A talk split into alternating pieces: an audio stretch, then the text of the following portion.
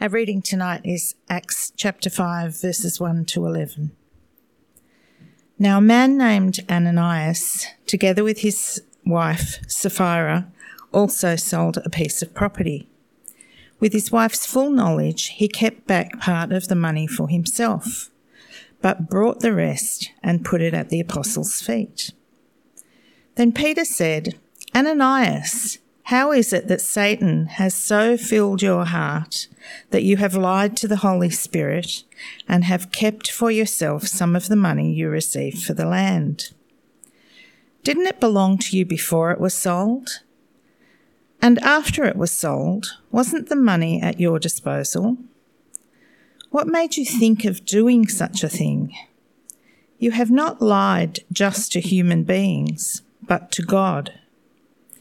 When Ananias heard this, he fell down and died. And great fear seized all who heard what had happened. Then some young men came forward, wrapped up his body, and carried him out and buried him. About three hours later, his wife came in, not knowing what had happened. Peter asked her, Tell me, is this the price you and Ananias got for the land? Yes, she said, that is the price.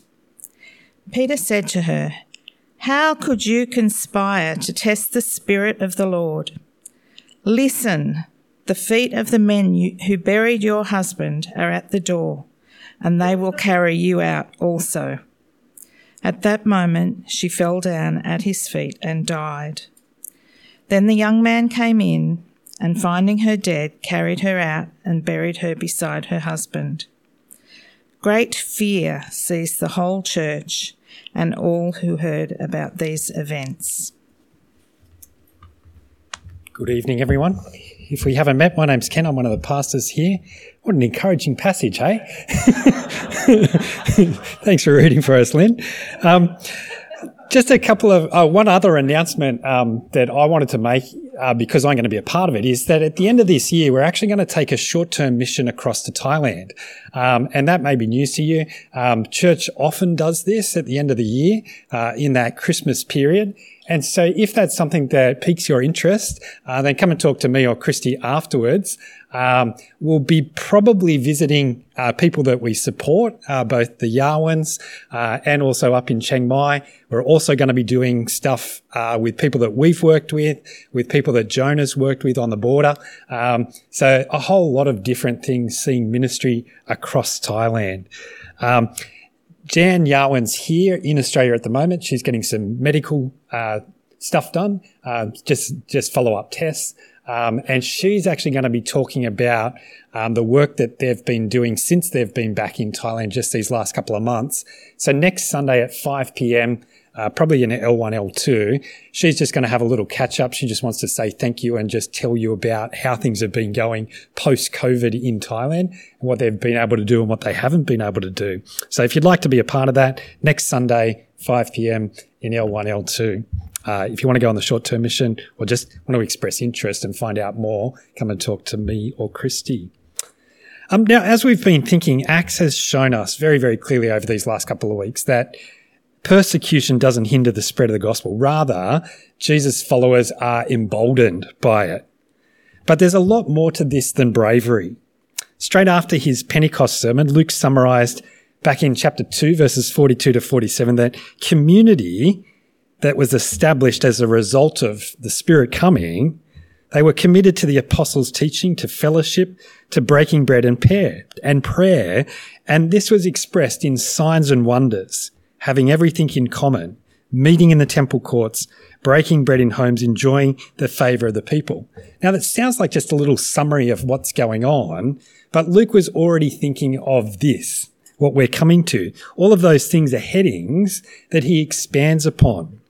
And so last week, or the last two weeks, chapters three and four have been an example of a sign and wonder the things that come out of that, the, the persecution and also the amazing opportunities. And in chapters, the end of chapter four and through chapter five, we're going to see his detailing of what it looks like to have everything in common. Acts is so much more than just a history of what took place And so let's ask for the Holy Spirit to be at work in us right now. Let's pray. Sovereign Lord Jesus, thank you that through Luke you had written down the things that we need to know.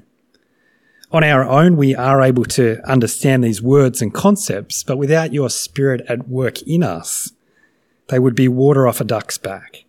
And so we ask that the Holy Spirit would be at work in us. Please use these words to cut us to the heart so that we will be transformed more and more into your likeness. We ask this for your glory. Amen. I want you guys to pick a fairy tale, any fairy tale. Snow White, Hansel and Gretel, Jack and the Beanstalk, maybe. If you think about them, what do they have in common? Characters are introduced, a challenge arises, the hero overcomes the challenge, and they all live happily ever after. No matter how bad things are, they always work out in the end. That and a bit of magic is what makes them a fairy tale. And I think that some would say that also describes the start of the book of Acts. In the first four chapters, everything goes well. In fact, it has been pretty much as close to perfection as we could imagine. What started out as a small, scared group of 120 believers has grown rapidly. 3,000 added at Pentecost, a further 2,000 added after the healing of the paralyzed man. And when opposition does strike, as it did in the passage we looked at last week, the apostles, empowered by the Holy Spirit, stand up against the exact same group of leaders who crucified Jesus. And the apostles win. Their witness about Jesus continues. Jesus' name is the only name given unto men by which we must be saved. And literally thousands of Jews in Jerusalem were acknowledging exactly that. That their keeping of the law, what we call the Old Testament, couldn't save them, but Jesus' death and resurrection had. It seems again almost fairy tale like that nothing can slow down the multitudes from accepting that Jesus has risen from the dead and accepting him as their Lord and Messiah. And because it is such a perfect start, when we read that a married couple are struck down dead, it comes as a very, very terrible shock. And complicating the matter for us as we think about, well, what does it mean, is the presenting issue of money. When you go to a financial advisor, they're qualified to talk about money and you pay them to do so with your best interests at heart. But when a pastor starts talking about money, Many feel that there's an inherent conflict of interest there. My pay or stipend and that of the other church staff comes from your giving. And so it may be assumed by some that I will say whatever is needed to bump up the giving, increase the offering. It actually is very possible. I would be surprised if it hasn't been the case that at least some people here have already heard this passage used in an attempt to manipulate them into giving more money at church. Something perhaps along the lines of Ananias and Sapphira hold back when they're giving and look what happens to them. You don't want to be like Ananias and Sapphira, do you? Let's pass the bags around. Now, now, if you feel that that's what happens tonight, then I very sincerely and honestly give you my permission to come and rebuke me afterwards. These verses are not here to bump up the budget, to pressure you to give, to suggest that you sell your house and put it in the offering, put the money in the offering. While this passage will make us think about generosity, given its placement sandwiched between chapter 4 verses 32 to 37 and then 5, 12 to 16, I'm convinced that Luke goes into so much detail about Ananias and Sapphira because he had a much bigger issue in mind than generosity and giving at church. He wants to deal with the issue of community. And so we're going to think through Christian community in four parts. The first point, Christian community established in chapter 4, verses 32 to 37. The second point, how a me focus destroys community, chapter 5, 1 to 11. Third point, a we focus expands community 5, 12 to 16. And then the point four, we're going to think about our own community, the community here at WBC. So point one, Christian community established. Recognizing that Luke is a very structured writer means that we should take careful notice of the summary statement that he writes down in 432 to 37. It is absolutely essential for his message to recognize the implications both of what he is saying, what he's summarizing about the past, and also what he's setting up for what he's going to say in future verses. So have a look at chapter 4, verses 32 to 37. All the believers were one in heart and mind. No one claimed that any of their possessions was their own, but they shared everything they had. With great power, the apostles continued to testify to the resurrection of the Lord Jesus. And God's grace was so powerfully at work in them, sorry, so powerfully at work in them all, that there were no needy persons among them. For from time to time, those who owned land or houses sold them, brought the money from the sales, and put it at the apostles' feet and it was distributed to anyone who had need. Joseph, a Levite from Cyprus, whom the apostles called Barnabas, which means son of encouragement, sold a field he owned and brought the money and put it at the apostles' feet. What an amazing outcome there is from people accepting Jesus as Lord and Messiah. All the believers were one in heart and mind. No division, no disagreement, everyone pulling in exactly the same direction. Now, while our experience might be put two Christians in a room and you have at least three opinions, that is not how things began in the early church. The, the end of chapter four continues the fairy tale like, or even better, heaven on earth portrayal that has been the case in these opening chapters. When the religious leaders sought to stop the witness to Jesus, the believers prayed for more boldness to continue in their task. And filled with the Holy Spirit, verse 31, that is exactly what they did. It's what we saw at the end of last week. Now, this week, verse 33, with great power, the apostles continue to testify. That is, they are witnesses of Jesus through a combination of miracles and preaching. But even more miraculous than what the apostles were going around doing was the great grace, literally the mega grace, verse 33 says, that was at work in all the believers. Now, I hope you're already familiar with the well known definition of grace God's unmerited favour. Some people prefer to use the acronym God's riches at Christ's expense. Uh, sorry, at Christ's expense. Either way, grace means that God treats us better than we deserve. And normally, we primarily think about grace with regards to our salvation. We are saved by grace, not works. That's the one truth that comes out so clearly from the Reformation, which means that by association, we might assume that Luke is saying that mega grace means mega amounts of converts, which obviously has taken place 5,000, three, another 2,000. Um, but according to verse 34, in the text, what does it say? How was mega grace evident in the early church? It resulted in no needy persons among them. So united are the believers that when one of them is in need, another meets that need. This is not pork barreling like the politicians do or charity that may imply that I'm somehow better than you. As it will be put into words later in the New Testament, when you believe in Jesus, you become a part of his body. And we've all stubbed our toe or got a paper cut at some point. Even a tiny cut can stop the rest of the body from doing anything else. And so it is with the Christian community. When one person hurts, the other people in the community go out in sympathy, doing whatever they can to relieve the pain.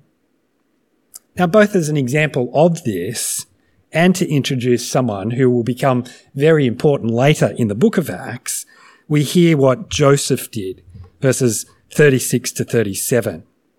When Joseph, or as we know him better by his nickname Barnabas, observes a need amongst his fellow brothers and sisters in Christ, he does what is supernaturally inspired.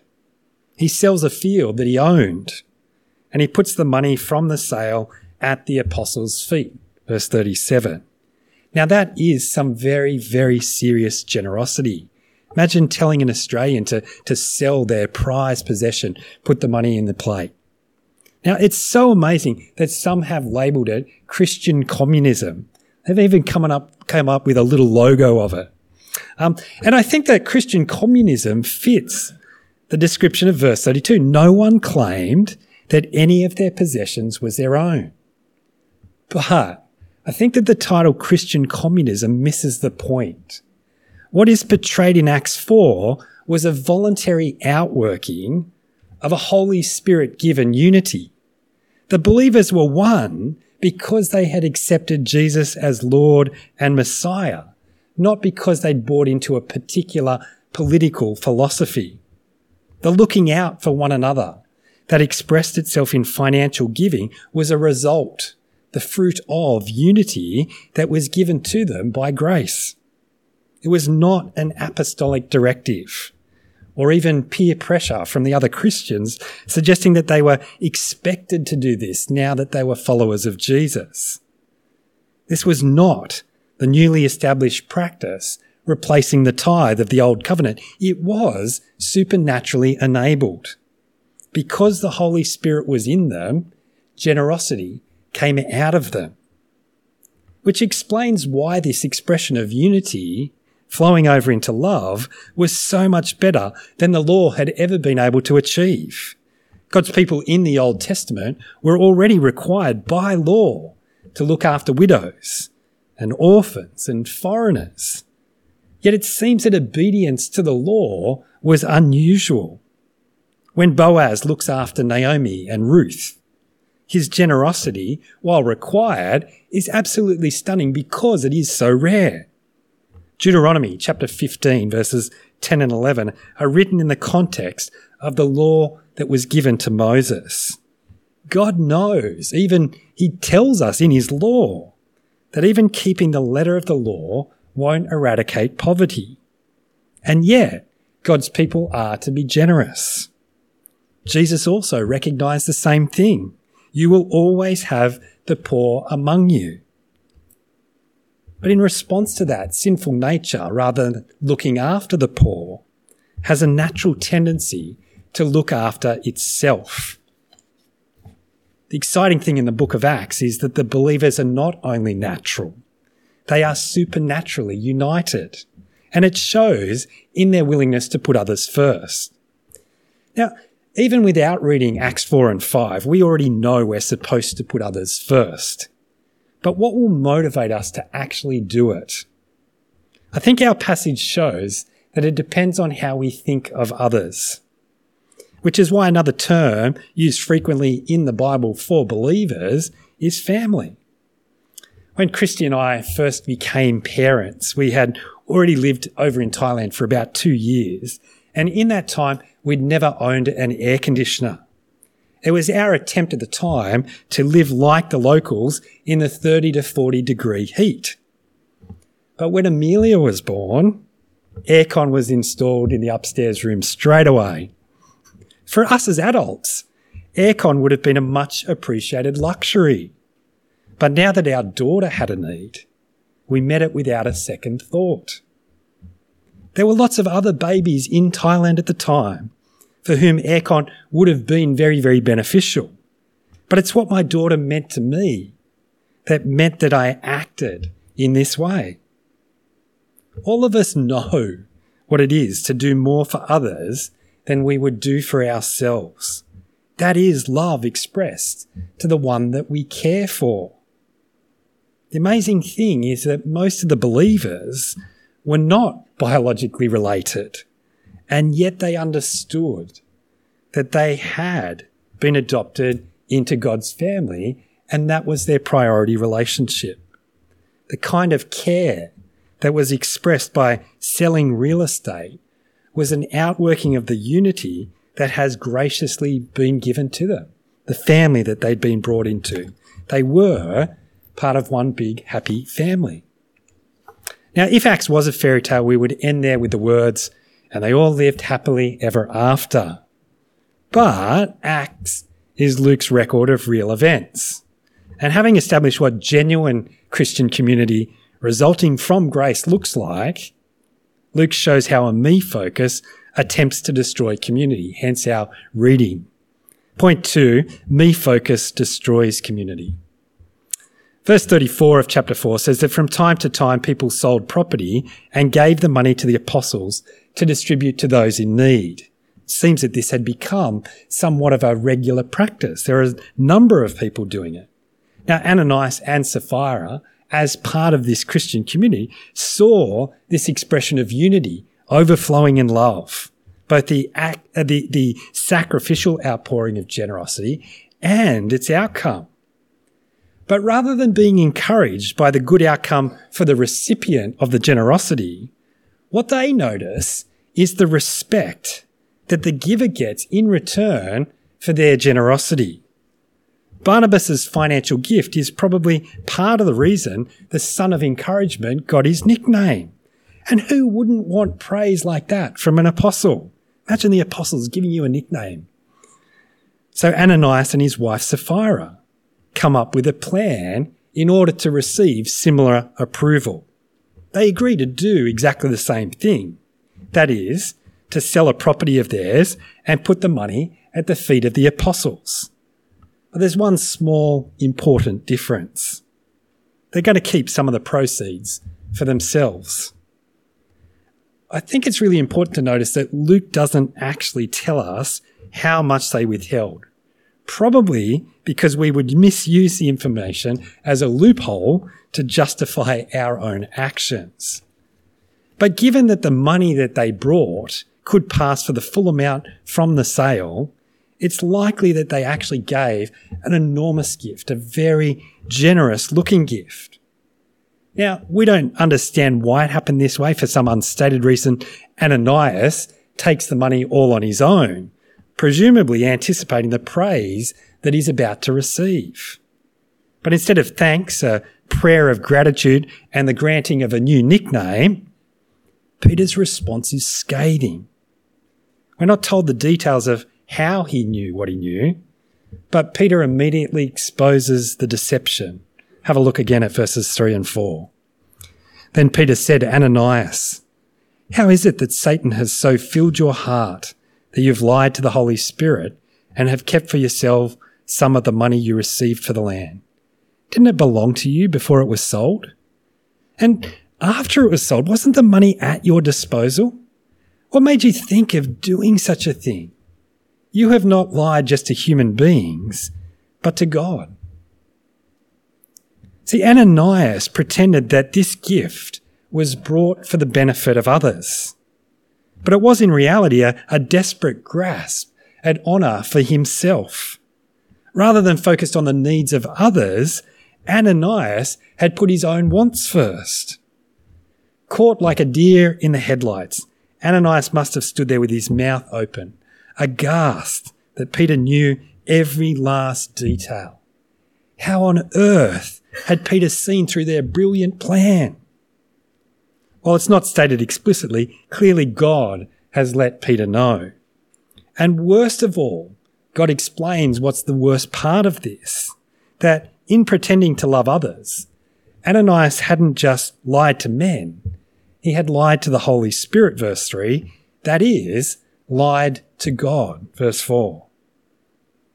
And with that pronouncement made, Ananias drops dead. Now, unsurprisingly, fear descends on all those listening. An angry Sanhedrin was completely unable to invoke fear amongst the apostles.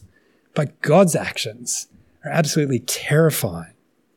The young men have the dreadful duty of carrying Ananias' lifeless body out and burying him.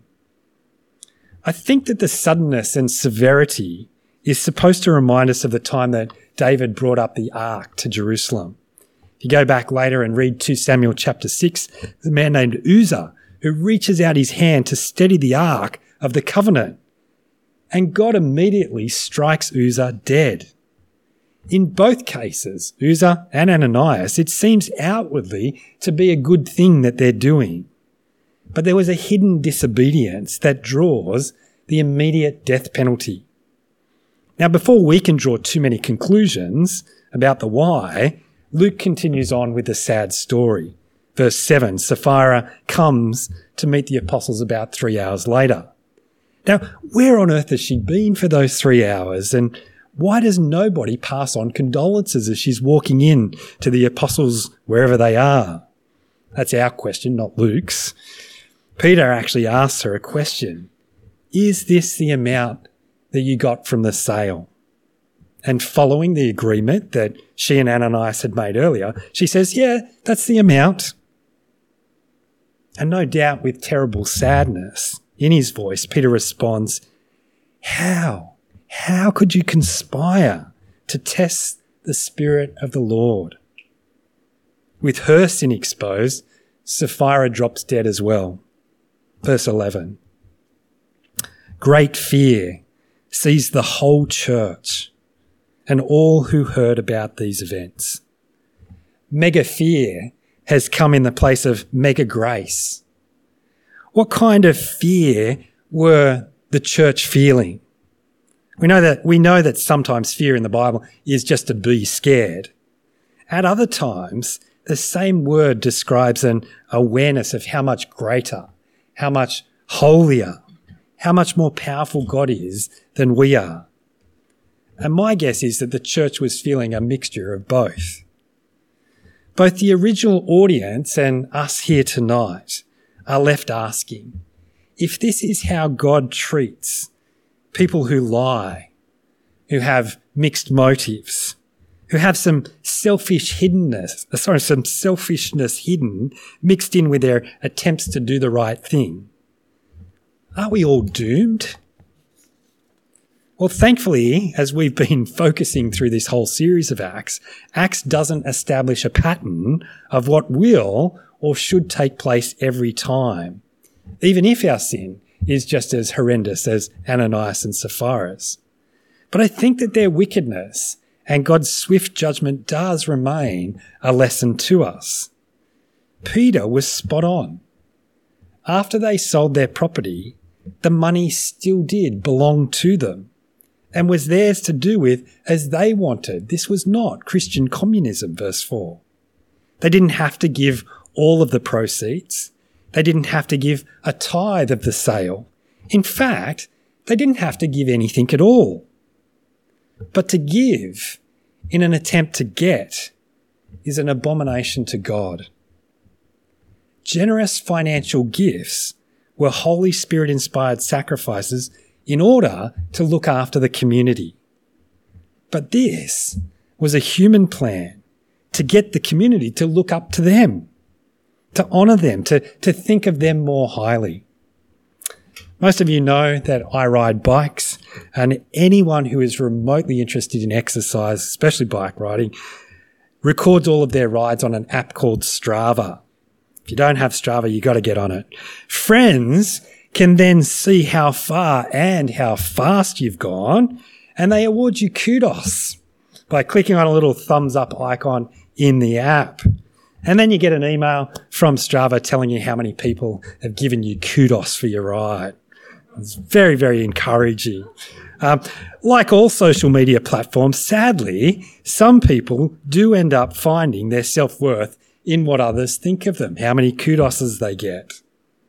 But seeking the good of opinion of others is not a new problem or restricted to those of us who are in the digital generation craving the high opinion of others is not a new problem. It has expressed itself in different forms from the beginning of time. If Ananias and Sapphira's scheme was done in 2020, 2022, they would be nothing more than a deceitful and ultimately deadly attempt to get kudos on the Christian version of Facebook or Strava. But the community that Jesus has bought with his death is not to have a me focused goal. It's here in verse 11 that we get the very first reference to the word church. Jesus died to establish a community called church. And anything that harms church is an abomination to him.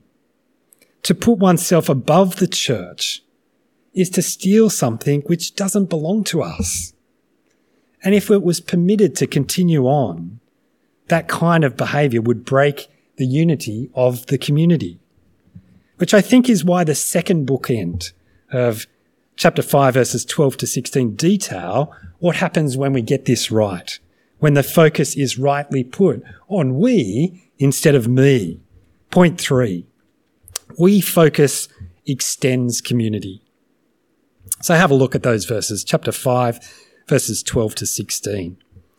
The apostles performed many signs and wonders among the people and all the believers used to meet together in Solomon's colonnade. No one else dared join them, even though they were highly regarded by the people.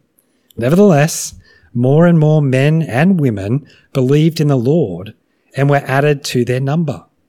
As a result, people brought the sick into the streets and laid them on beds and mats, so that at least Peter's shadow might fall on some of them as he passed by. Crowds gathered also from the towns around Jerusalem bringing their sick and those tormented by impure spirits, and all of them were healed. Again, this is a summary statement from Luke explaining what's going on. And it's important to notice the repeated emphasis of the apostles doing signs and wonders.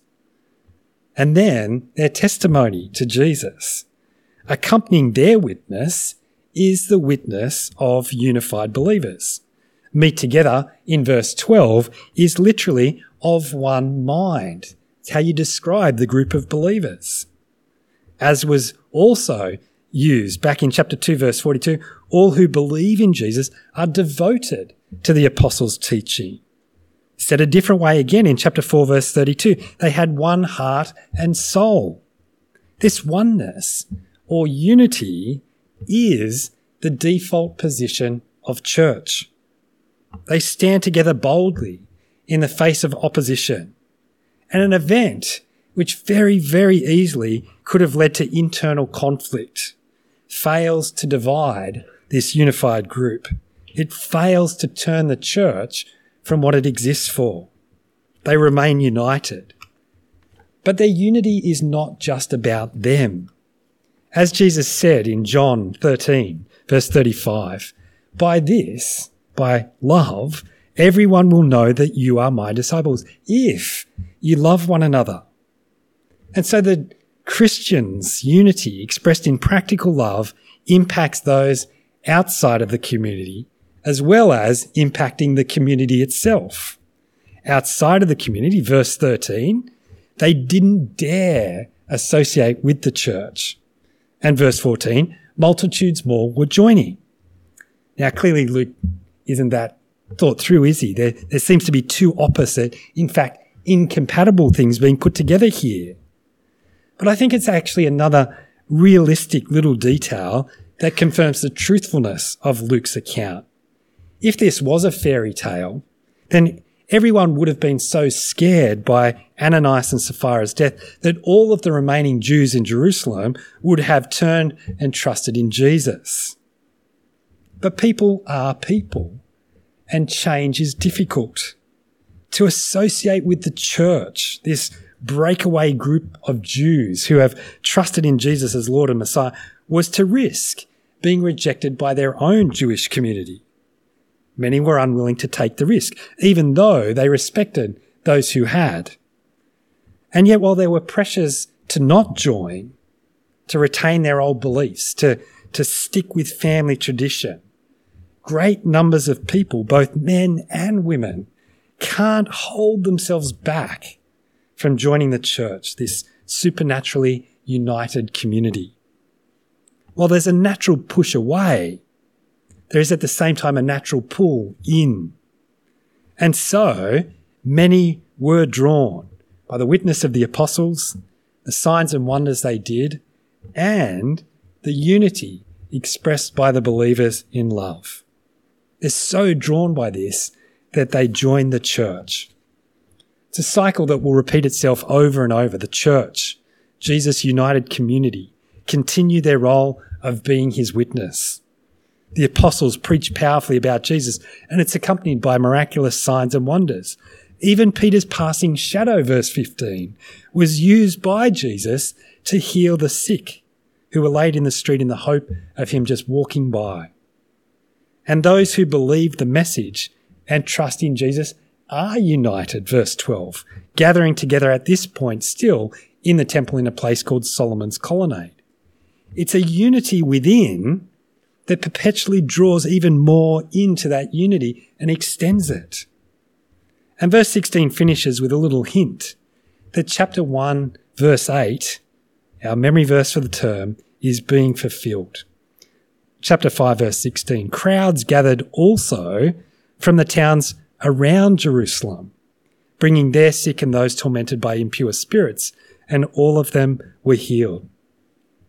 The witness to Jesus is starting to spread beyond Jerusalem. Where's it going to go?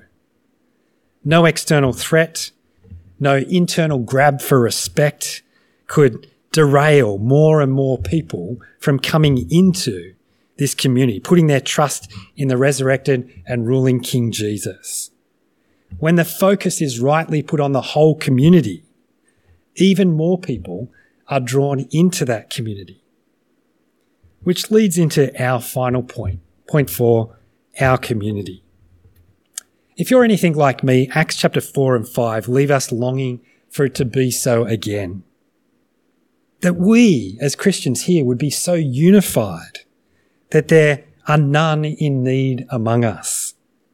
How good would it be if we all agreed about everything, were loved in practical ways so that all of our needs were met? What would happen in Wollongong and the Illawarra if everyone was bold in sharing about Jesus. Oh, if only God would do those kind of miracles again now. That as we walk down the street, our shadow passing over people would cause people to be healed and demons to flee. I don't pretend to know the whole answer of why it's not like that. But isn't at least part of our problem that we only want the spectacular? Like a buffet, we want to pick the things that we like and reject the things we don't. We take on the miracles, the receptive crowds, the, the unity, the boldness. But we want it without the persecution, without the holiness and, and the need to sacrifice on behalf of the other that clearly went hand in hand. I want everybody to agree with my song choices. I want God to heal my family member, my friend. I want that which will benefit me. And when church has become all about me, I've strayed into the very motivation that led to the death of Ananias and Sapphira. Church is not about me. It's about Jesus and those he has rescued. And so, surely I have to transform my understanding of church. It doesn't exist to provide what I want. I'm a part of a community that exists for the glory of Jesus. And so my decisions must be driven by what will honor him and, and those that he has bought. And I think that it's going to affect us in at least two ways. Our unity together and our drawing others into that unity. And so meeting on a Sunday will be seen as an opportunity that I, that I get to be together with others who I would probably never otherwise be together with. Because Jesus is our Lord and Messiah, I want to meet with these people.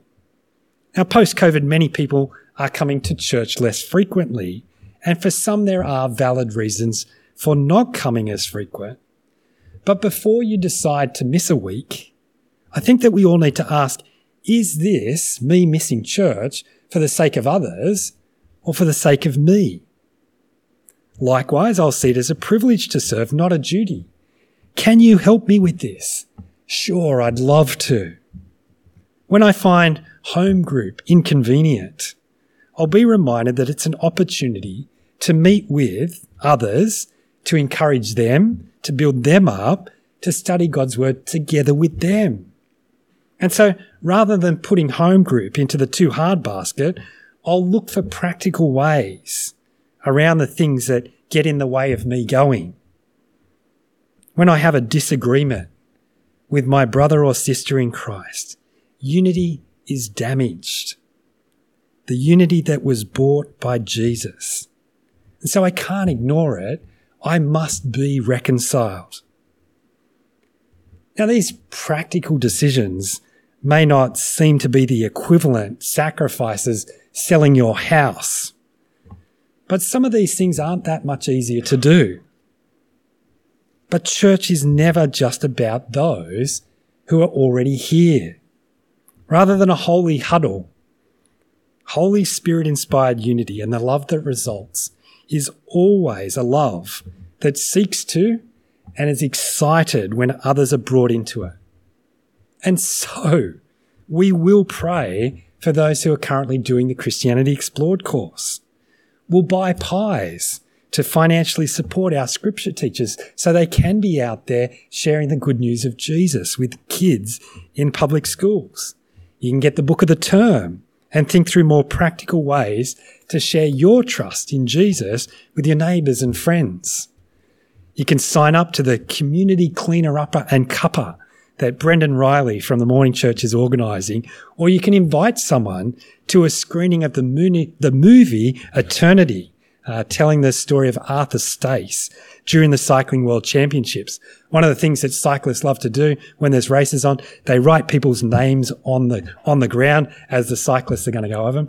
Instead, we're going to have a, a stencil you just buy some spray chalk, you spray eternity on in the copper, copper plate bold script that Arthur Stace used to write it on. And then there's going to be a movie of the same name that you can invite people to come and watch it.